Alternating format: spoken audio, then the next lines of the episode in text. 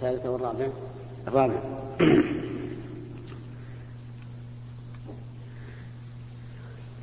الحمد لله رب العالمين. وصلى الله وسلم على نبينا محمد وعلى آله وأصحابه ومن تبعهم بإحسان إلى يوم الدين. أما بعد فهذا هو اللقاء الرابع بعد المئة من لقاء الباب المفتوح. والذي يتم في كل يوم خميس من كل شهر. وهذا هو الخميس السابع عشر نعم الثامن عشر من شهر جمادى الأولى عام خمسة عشر وأربعمائة وألف. نبتدئ هذا اللقاء بتفسير قول الله تبارك وتعالى أرأيت الذي يكذب بالدين فذلك الذي يدعو اليتيم إلى آخر السورة إن شاء الله. فيقول الله تبارك وتعالى أرأيت الذي يكذب بالدين. أرأيت خطاب لكن لمن هل هو للرسول صلى الله عليه وعلى آله وسلم لأنه الذي أنزل عليه القرآن؟ أو هو عام لكل من يتوجه إليه الخطاب؟ العموم أولى. فنقول أرأيت الذي عام لكل من يتوجه إليه الخطاب؟ أرأيت الذي يكذب بالدين أي بالجزاء؟ وهؤلاء هم الذين ينكرون البعث ويقولون أئذا متنا وكنا ترابا وعظاما أئنا لمبعوثون؟ أو آباؤنا الأولون ويقول القائل منهم من يحيي العظام وهي رميم. هؤلاء يكذبون بيوم الدين. أرأيت الذي يكذب بالدين؟ أي بالجزاء. فذلك الذي يدع اليتيم ولا يحض على طعام المسكين. فجمع بين أمرين. الأمر الأول عدم الرحمة بالأيتام الذين هم محل الرحمة. لأن الأيتام هم الذين مات آباؤهم قبل أن يبلغوا. وهم محل الشفقة والرحمة لأنه فاقد لأبيه. فقلبه منكسر يحتاج إلى جبر. ولهذا وردت النصوص بفضل الإحسان إلى الأيتام لكن هذا والعياذ بالله يدع اليتيم أي يدفعه بعنف لأن الدع هو الدفع بعنف كما قال الله تعالى يوم يدعون إلى نار جهنم دعا أي دفعا شديدا. فتجد اليتيم إذا جاء إليه يستجديه شيئا أو يكلمه في شيء يحتقره ويدفعه بشدة. فلا يرحمه. أيضا لا يحثون على رحمة الغير ولا يحث على طعام المسكين. فالمسكين الفقير المحتاج إلى الطعام. هذا قلبه آه نعم المحتاج إلى الطعام. لا يحث هذا على إطعامه. لأن قلبه حجر والعياذ بالله. قاسي فقلوبهم كالحجارة أو أشد قسوة. إذا ليس فيه رحمة لا للأيتام ولا للمساكين فهو قاسي القلب والعياذ بالله. ثم قال عز وجل فويل للمصلين. ويل هذه كلمة وعيد وهي تتكرر في القرآن كثيرا. والمعنى الوعيد الشديد على هؤلاء للمصلين الذين هم عن صلاتهم ساهون هؤلاء مصلون يصلون مع الناس أو مع أو أو أفرادا لكنهم عن صلاتهم ساهون أي غافلون عنها لا يقيمونها على ما ينبغي يؤخرونها عن الوقت الفاضل لا يقيمون ركوعها ولا سجودها ولا قيامها ولا قعودها لا يقرؤون ما يجب ما يجب فيها من قراءة سواء كانت قرآنا أو ذكرا. إذا دخل في صلاته وإذا هو غافل قلبه يتجول يمينا وشمالا فهو فهو ساه عن صلاته. وأما وهذا مذموم الذي يسهو عن الصلاة ويغفل عنها ويتهاون بها لا شك أنه مذموم. أما الساهي في صلاته فهذا لا يلام والفرق بينهما أن الساهي في الصلاة معناه أنه نسي شيئا نسي عدد الركعات نسي شيئا من الواجبات وما أشبه ذلك. ولهذا وقع السهو من رسول الله صلى الله عليه وسلم وهو أشد الناس إقبالا على صلاته. بل إنه قال عليه الصلاة والسلام جعلت قرة عيني في الصلاة. ومع ذلك سهى في صلاته. لأن السهو في الشيء يعني معناه أنه نسي شيئا على وجه لا يلام عليه. أما الساهي عن صلاته فهو متعمد. متعمد للتهاون في صلاته. ومن ومن السهو عن الصلاة أولئك القوم الذين يدعون الصلاة مع الجماعة. فإنهم لا شك عن صلاتهم سهون فيدخلون في هذا الوعيد. فويل للمصلين الذين هم عن صلاتهم سهون الذين هم يراؤون ويمنعون الماعون. أيضا إذا فعلوا الطاعة فإنما يقصدون بها التزلف إلى الناس وأن يكون لهم قيمة في المجتمع. ليس قصدهم التقرب إلى الله عز وجل. فهذا المراعي والعياذ بالله يتصدق من أجل أن يقول الناس ما أكرمه. هذا المصلي يحسن صلاته من أجل أن يقول الناس ما أحسن صلاته. وما أشبه ذلك. هؤلاء يراؤون أصل العبادة لله لكن يريدون مع ذلك أن يحمدهم الناس عليه ويتقربون إلى إلى الناس بتقربهم إلى الله. هؤلاء مراؤون والعياذ بالله. أما من يصلي لأجل الناس بمعنى أنه يصلي بين يدي الملك مثلا أو غيره يخضع له ركوعا أو سجودا فهذا مشرك كافر. قد حرم الله عليه الجنة ومأواه النار. لكن هذا يصلي لله مع مراعاة أن يحمده الناس على عبادته على أنه عابد لله عز وجل. وهذا يقع كثيرا في المنافقين. كما قال الله تعالى يراؤون الناس وإذا قاموا إلى الصلاة قاموا كسالى يراؤون الناس ولا يذكرون الله إلا قليلا. انظر لهذا الوصف. إذا قاموا إلى الصلاة قاموا كسالى إذا هم إذا هم عن صلاتهم ساهون. يراؤون الناس هنا يقول الذين هم يراؤون. فإن قال إنسان وهل الذين يسمعون مثلهم؟ يعني الإنسان مثلا يقرأ قرآن يجهر بالقراءة يحسن القراءة يحسن الأداء والصوت من أجل أن يقال ما أقرأه. هل يكون مثل الذين يرائي الذين يراؤون؟ الجواب نعم. كما جاء في الحديث من سمع سمع الله به ومن رأى رأى الله به. المعنى من سمع فضحه الله. وبين الناس أن الرجل ليس مخلصا ولكنه يريد أن يسمعه الناس فيمدحوه على عبادته. ومن راى كذلك رأى الله به. يعني فالإنسان الذي يراعي الناس أو يسمع الناس سوف يفضحه الله وسوف يتبين أمره إن عاجلا ام أم اجلا. الذين هم يرون ويمنعون الماعون أي يمنعون ما يجب بذله من من المواعين وهي الأواني. يعني يأتي الإنسان اليه مستعير آنية يقول أنا محتاج إلى دلو محتاج إلى إناء أشرب به محتاج إلى لمبة كهرباء وما أشبه ذلك. ويمنع. هذا أيضا مذموم. و ومنع الماعون ينقسم إلى قسمين. قسم يأثم به الإنسان وقسم لا يأثم به لكن يفوته الخير فما وجب بذله فإن الإنسان يأثم بمنعه. وما لم يجب بذله فإن الإنسان لا يأثم بمنعه لكن يفوته الخير مثال ذلك إنسان آه، جاءه رجل مضطر يقول أعطني ماء أشرب به فإن لم أشرب مت. بذل الإناء له. إيش؟ واجب. يأثم به الإنسان. حتى أن بعض العلماء يقول لو مات هذا الإنسان فإنه يضمنه ذاك بالدية لأنه هو سبب موته ويجب عليه بذل ما طلبه. جاء إنسان إلى آخر يقول أعطني ثوبا أدفأ به عن البرد, عن البرد وإلا هلكت. هنا يجب عليه أن يبذل له ذلك الثوب وجوبا. لكن اختلف العلماء في هذه المسألة. هل يجب على المستعير في هذه الحال أن يعطي المعير أجرة أو لا يجب؟ أو يجب في المنافع دون الأعيان.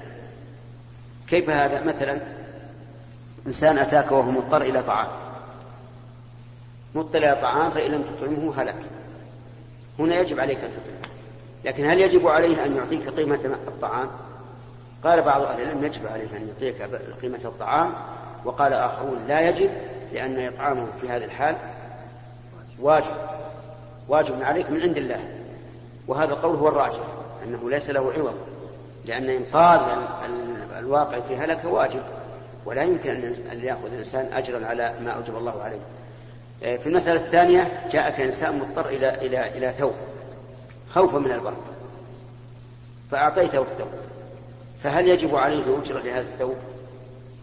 بعض العلماء يقول يجب عليه أجرة أجرة وبعضهم يقول لا يجب. والصحيح أنه لا يجب عليه الأجرة ولكن إن أعطيته إياه على سبيل التملك فهو ملكه وإن أعطيته إياه على سبيل العارية وجب عليه إذا وجد ثوبا غيره أن يرده عليه. هذا القول هو الصحيح. وبهذا انتهى الكلام على هذه السورة. فيجب على المرء أن ينظر في نفسه هل هو ممن اتصف بهذه الصفات أو لا؟ إن كان ممن اتصف بهذه الصفات قد أضاع الصلاة وسهى عنها ومنع الخير عن الغير فليبشر بالويل والعياذ بالله. وإن كان قد تنزه عن ذلك فليبشر بالخير. والقرآن الكريم ليس المقصود منها أن يتلوه الإنسان فقط ليتعبد لله تعالى بتلاوته بل المقصود أن يتأدب به. ولهذا قالت عائشة رضي الله عنها إن النبي صلى الله عليه وسلم كان خلقه القرآن. خلقه يعني أخلاقه التي يتخلق بها يأخذها من القرآن. وفقنا الله وإياكم لما فيه الخير والصلاح في الدنيا والآخرة. والآن إلى الأسئلة. بسم الله الرحمن الرحيم. فضل الشيخ وفقك الله. عندنا موسى أن اللي من غير المدينة مقدمون. سؤال ها؟ سؤال ها؟ سؤال على كل حال بدأت بالسؤال ومن بدأ فليتم. فضل الشيخ الله. الله في يقول في سورة المؤمنون قد أفلح المؤمنون الذين هم في صلاتهم خاشعون. بعض الأئمة هداه الله يستعجل في الصلاة. ثم يضطر بعض الناس لترك المسجد الذي في الحي الذي هو يسكن فيه وينتقل لآخر. نعم. هذه كلمة هذا سؤال يحتاج إلى توجيه كلمة للأئمة وهو أن الإمام هل هو يصلي لنفسه أو يصلي لنفسه ولغيره الجواب يصلي لنفسه ولغيره فيجب عليه مراعاة الناس لا إفراط ولا تفريط يعني لا إفراط بحيث يطيل عليهم أكثر مما جاءت به السنة ولا تفريط بأن ينقص عما جاءت به السنة الإنسان الذي يصلي وحده إن شاء طول وإن شاء نقص عما جاءت به السنة لكن قام بالواجب وإن شاء اتبع السنة لكن الإمام يجب أن يتبع السنة لماذا؟ لأنه إيش؟ أمين أمين أمين على الناس فالإمام أمين والأمين يجب عليه أن يفعل الأصلح كما قال الله تعالى في مال اليتيم ولا تقربوا مال اليتيم إلا بالتي هي أحسن. وقال النبي عليه الصلاة والسلام لمعاذ بن جبل ولمن أطال في صلاة الفجر رجل آخر قال إذا أما أحدكم الناس فليخفف. ومعنى يخفف يعني لا يطيل أكثر مما جاءت به السنة لا يطيل أكثر مما جاءت به السنة. فإن الإنسان لا يصلي لنفسه إنما يصلي لنفسه ولغيره فالواجب عليه مراعاة السنة في ذلك. ولا يهمه انتقاد منتقد. يعني قد يقول لو أتيت بالسنة يمكن يقول بعض الناس أطلت. لكن إذا أخل بالسنة من الذي يقول له أخللت؟ الله عز وجل يوم القيامة سوف يحاسب. في ذلك اليوم ليس له مفر وليس له حجة. لكن اليوم له حجة. يقول للذي أطلت أنا أتيت بالسنة. هات لي مثلا دليل على أن الرسول كان ينقص عما قلت أو عما فعلت وأنا أتبعه. أما أن آتي بالسنة وتقول أطلت أليس الرسول عليه الصلاة والسلام أشد الناس رعاية للأمانة بلى. ومع ذلك يقرأ في في فجر يوم الجمعة ألف لام تنزيل السجدة في أول ركعة في الركعة الأولى وفي الثانية هل أتى على الإنسان؟ وربما قرأ في المغرب بالطور وربما قرأ فيها بسورة الأعراف. فأين الخروج عن السنة؟ فالواجب على الإمام أن لا يسرع سرعة تمنع المأمومين فعل السنة لأنه مهتم وأما قول أن الناس يقولون أضلت هذا لا ليس له حجة لا ينفعه عند الله عز وجل. لكن لا يزيد على ما جاء في السنة. لأن الرسول غضب في ذلك ونهى عنه. وإذا كان إمامك لا تتمكن معه من أداء الواجب فاطلب غيره. حتى لو فرض أنك دخلت مع إنسان قد فاتتكم الصلاة ثم شفت رأيت أنه يسرع إسراعا لا تتمكن معه من الإتيان بالواجب انفصل عنه وكمل الناس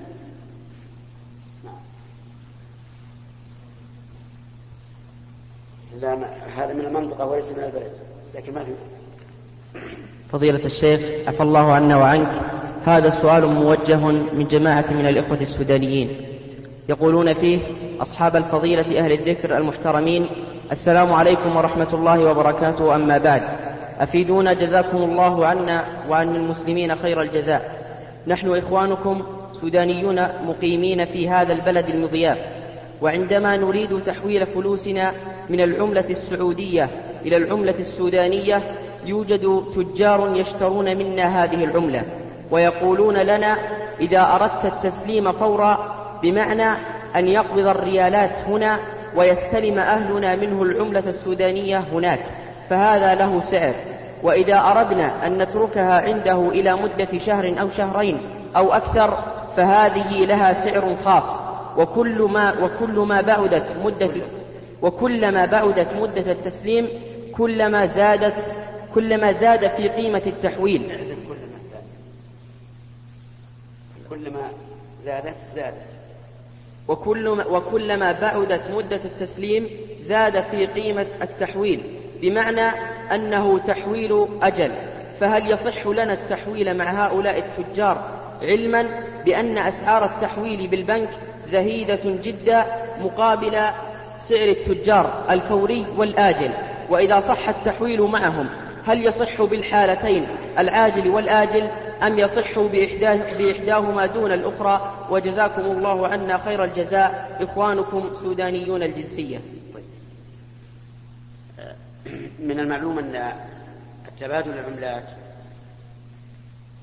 يجري فيه الربا بالنسبة للنسيئة بمعنى أنه لا يجوز تأخير القبض. لا من الدافع ولا من المدفوع إليه. لا يجوز تأخير القبض لأن النبي صلى الله عليه وعلى آله وسلم قال إذا اختلفت هذه الأصناف فبيعوا كيف شئتم إذا كان يدا بيد. فإذا أراد الإنسان أن يصل ريالات سعودية بجنيهات سودانية فالواجب أن يأخذ العوض أن أن يقبض العوض من الجانبين من الدافع والمدفوع إليه. ولا يجوز تأخير القبض. وعلى هذا فالصورة الصحيحة أن يسلم السوداني دراهم سعودية إلى البنك ويأخذ بيده عوضها من الجنيهات السودانية. ثم يقول للبنك خذها مرة ثانية حولها لي إلى السودان. هذا ما في إشكال هذا معاملة طيبة حسنة. الصورة الثانية أن يقول للبنك هذه دراهم سعودية.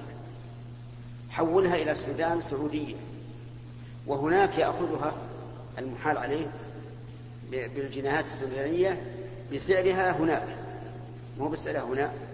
مثلا لو كان سعرها بالسعودية الجنيه السوداني مثلا بريالين في السعودية. وهناك بثلاثة لازم نعتبر السعر اللي هناك. والعكس بالعكس لو كان هناك بثلاثة وهناك بريالين لابد أن نعتبر السعر هناك هاتان صورتان لا بأس بهما. الصورة الأولى التقابض هنا ثم تحويل العملة السودانية إلى البنك هناك في السودان. والثانية أن تحول الريالات السعودية إلى السودان على أنها سعودية. ثم هناك يقع التصارف يدا بيد بسعر إيش؟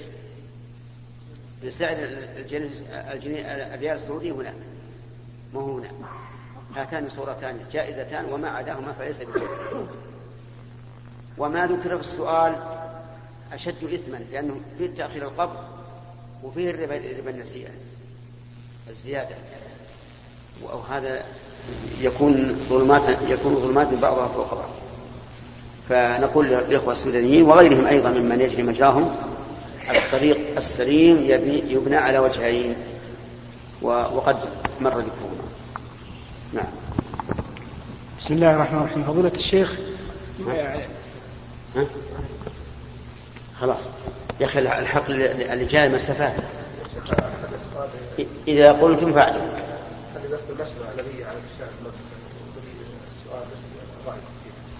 إيه ما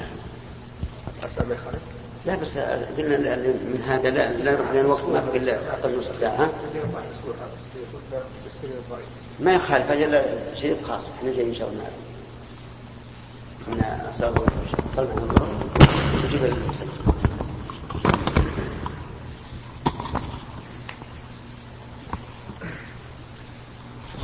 الأخوان اللي من هنا يمكن يسألون في أي وقت إن شاء الله تعالى. نعم.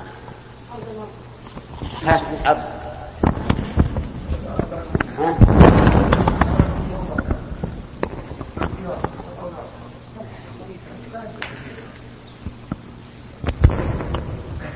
أقول فضيلة الشيخ يوجد امرأة كبيرة سن وعندها أخت أكبر منها. هذه المرأة تقوم بعناية أختها الكبيرة بحيث تغسلها وتلبسها وتأكلها وتشربها. هذه الأخت ما فرضت الحج إلى الآن. هل يجوز لها أن تروح تحج؟ مع العلم أنه ما يوجد أحد يقوم بعناية أختها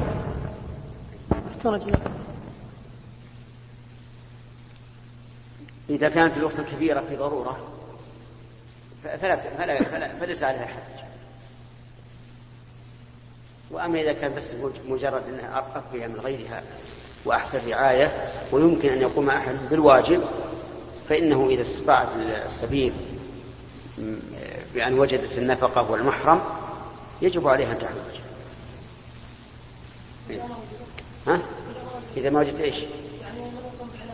مطلقا يعني. أجل تبقى معها لا تحج لا لا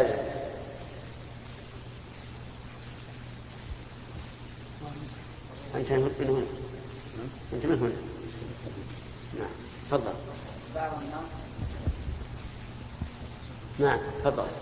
بعض الناس عندما يقابل أحدا أكبر منه منزلة أو رتبة فإنه يخضع له أو ميراثه نعم. آه، رأينا في هذا أنه, أنه لا يجوز لأن النبي صلى الله عليه وعلى آله وسلم منع من ذلك. فلا يحل لأحد أن يحني ظهره